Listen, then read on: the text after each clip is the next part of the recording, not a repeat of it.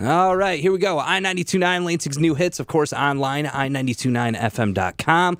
What's going on? It's Artemis joined by Badge today. What's going on, man? Hey, how are you today? Good, good. Uh, uh, talking about the Bikers for Books, which uh, happens right here in Lansing, correct? That's right, yeah. Yeah, and uh, let's talk about how you started this and, and what is Bikers for Books? Uh, Bikers for Books is a 501c3 children's charity. Uh, it was uh, it was brought up about five years ago. Um, it started because there was uh, uh, someone in our school or someone that we went to school with that was trying to do a classroom book report and didn't have money to buy enough books for the whole classroom. Oh, okay. So when we heard that, we thought, you know, bikers do a lot of motorcycle runs all the time for different charities. How cool would it be to do a run for this? Yeah. Uh, we learned very quickly that literacy is an area that has not uh, been run with with bikers, Right. And so it was a wide open area for us, and so it was very easy for us to raise funds for that. And so since it was so easy, we thought, hey, why stop there? Yeah. And we continue to move on. And uh, and when we you know we did that, we started to ask help from different bikers in the Lansing area. Some were in clubs, some were in independents, some were just, you know women riders, men riders. It didn't really matter if you were riding a motorcycle and, and cared about reading literacy. This is what we wanted to be a part of. Yeah. And so we organized a couple of big events that we did. We do a, a motorcycle run every year, and we also do a, a, a birthday. We throw ourselves a birthday party, and those events are, are fundraising events where we can, you know, again, 501c3, but we're raising these funds to invest back in the community for schools, churches, libraries, and trying to help them uh, getting the books that they need. There's a whole huge uh, a, a gap between you know state funding that's out there and Right. what's available.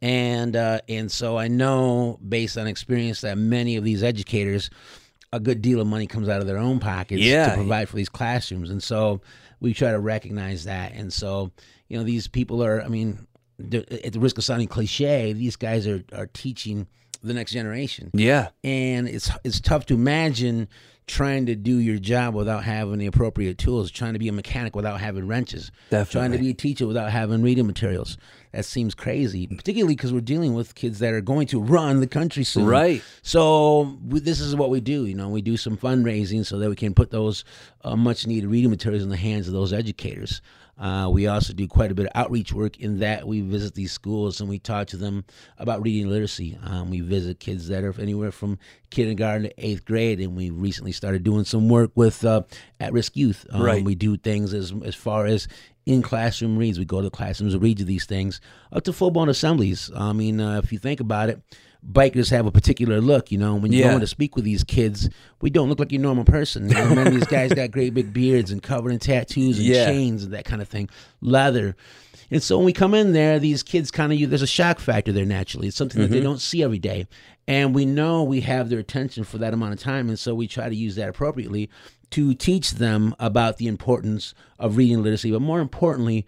About the use of their imagination. Yeah. Uh, if you think, I mean, again, with the risk of sounding cliche, there's so many things that we use today, as, as far as a computer or a paperclip or airplanes or any of these things, came from somebody's imagination. Exactly. And there's no reason that if these kids' imagination is fed, who's to say what they can't do? I mean, Right. they could be leaders of the nation. They could serve. They could end world hunger. They could find, uh, uh, you know, they could find answers for you know medical treatments any of these kinds of things. So the idea here is to get them to use their own imagination find what excites them and try to you know build that feed that fire so they Right. can go to the next step Yeah, and you had mentioned too, you know, with the biker image, and, and when you're a part of a club, there's this certain image that, you know, people are almost intimidated by bikers. I grew up in a biker family. I've been around bikers my whole life, and it's something to where it's a brotherhood. It's a it's a family it's a family type thing, and and and really, you know, the the biker uh, family doesn't get enough recognition for helping out the community. There's clubs all across the country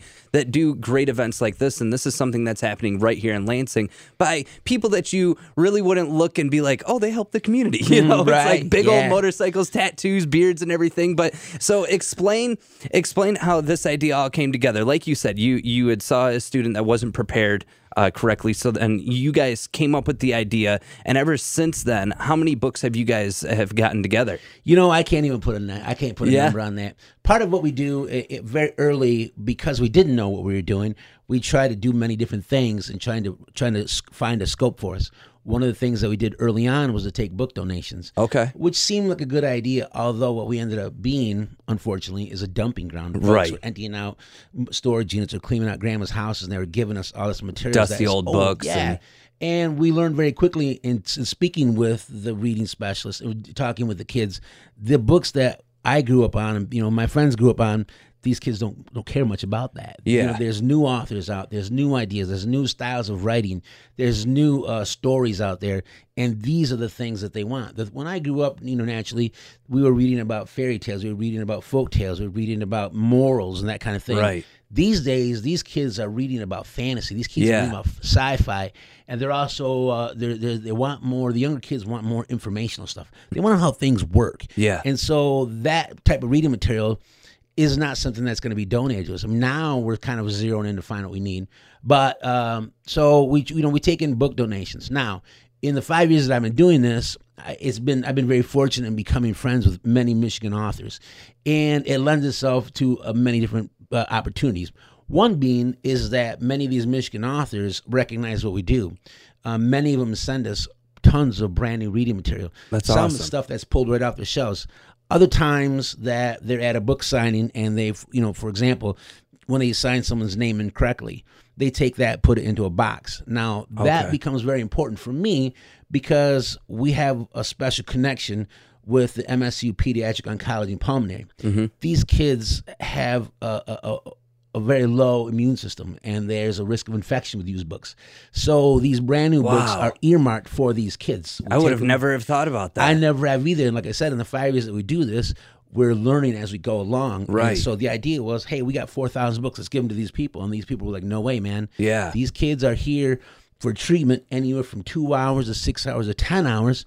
And when I visited there, I had my son with me, who's got ADD. Right. I was there for about 15 minutes, and my son's bouncing off the walls. Yeah. I can't imagine being these parents have to be there for two hours, Hours 10 and hours and hours. When we first visited that uh, facility, they had a small bookshelf, about 30 books. You know, by that's all they had. yeah. Um, and so we figured, you know, we got to do something about this.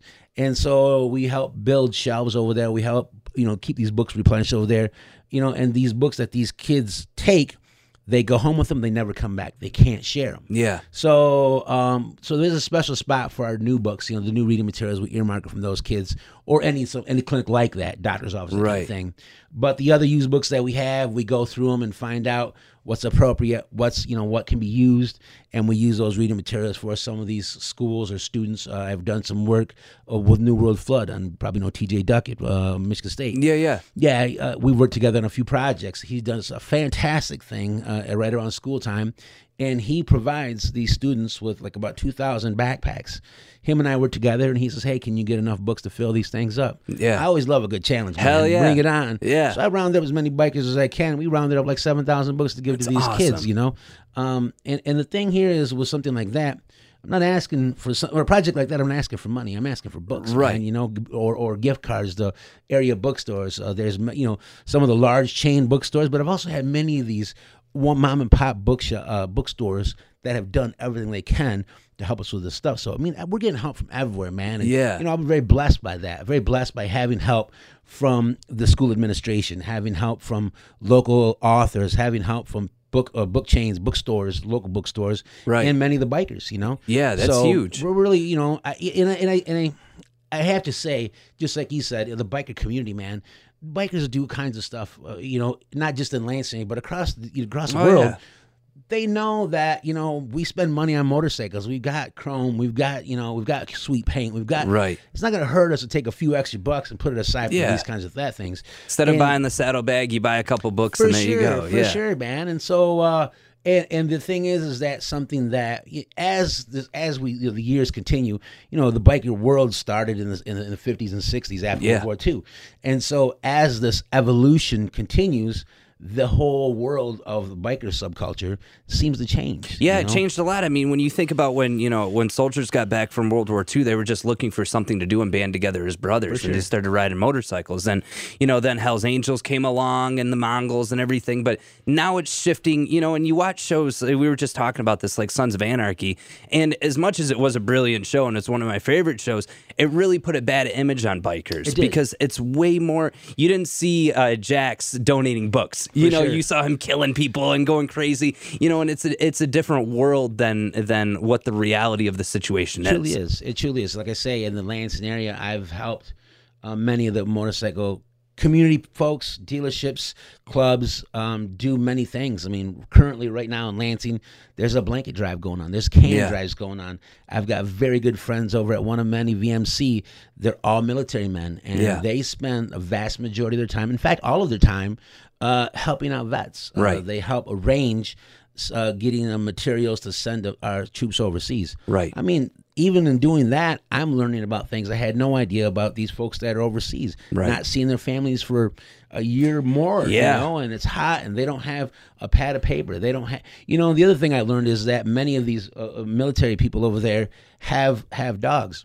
Never would have dawned on me, man. Yeah. And these dogs need cooling pads. They need dog bones, you know. And there's and there's also special things that you can and you can't take over there. Right. So, I mean, this biker world, I mean, I've learned so much from it. I've I've been blessed by embracing me and I embracing it. But you, you know, the biker community is a very very uh, giving, you know, Oh, it's yeah. a very giving subculture. You don't, you know, particularly you start messing with kids, you start messing with vets. I mean, Right. in the Lansing area, there's several clubs that are focused on child abuse. There's Right. some that are dealing with, uh, uh, you know, having to do with taking kids to court, making sure they're okay, making Yeah. sure they're you know not bullied. There's many of the clubs that are out there doing that, but you know. Each of them have their own focus, and so you know. I guess I, I try to to foster that and to help them further their cause. I mean, Yeah. everyone's got a cause, you know, and so you just find something that's close to your heart, something that you have a passion for. I would never make the mistake by saying that Bikers for Books is any more important than any one of those. Right. It is my passion. Well, yeah, and you know what? Everybody has a mission in life, you know, and, and you found yours. Let's talk about the next fundraiser. You got an upcoming fundraiser for You the. know, we've got an event coming up in, at the end of February, and Okay. again, because we try to reinvent ourselves all the time, uh, we're trying to put together what we're going to call a bikers ball, and Oh, okay. this is going to be a formal biker event. There you go. Uh, many of the uh, I belong to a motorcycle club, and many of the clubs that I hang with. Um, have formal uh, motorcycle club wear that we wear to weddings or funerals, that kind of thing. Yeah. Um, you know, I'm 45 years old. I haven't been to a prom in 30 years. Many of these ladies that are around there love to get dressed up. Yeah. In the biker world, you can't wear a dress and ride a motorcycle most of the time. Right. it happens, you know, but, but most of the time you can't wear a gown and ride a motorcycle. Yeah. So some of these ladies really want to get gussied up. You know, the guys, you know, most of the time when she says it's going to happen, I don't care what kind of rink you got. If She Yeah. says it's going to happen, going to happen. Yeah, it's gonna happen. So, you know, it gives us a chance to step outside of our circle for a moment and and and, and do a kind of formal event. Right. And, so it's something different, too. Something different, man. Yeah. Change it up all the time. Always trying to reinvent ourselves. And like we say, this whole evolution of the bike world, it continues to change, man. It was different Right. 10 years ago. It was different 50 years ago. Yeah. And it continues to change. Well, know? hey, when February comes around, I definitely want you to come back. If people want more information on the on the organization and uh, what you're doing for the community with the books, uh, where can they go? You know, we do a vast majority of our communication through our Facebook page, Bikers Okay. for Books. Uh, we do tons of stuff on there that we watch it like a hawk, man. And what I mean by that is we want everything to be kid friendly. You Right. know, even though we're bikers or whatever the case may be, um, we want this stuff to be kid friendly. We want the other kids to be able to go on there, find information, Right. share the books that they're reading. If they've had an interaction with an author, you know, we want to know about that. You know, if they've won a reading challenge, let us know, man, because this is the stuff we need to celebrate. Yeah. It's hard to do that. There's some of these little kids that are reading a hundred books, you know, in, in a short amount of time. Yeah. Hey, that's got to be celebrated. It's great to have a touchdown or a home run, but you're talking about these kids Right. reading a hundred books.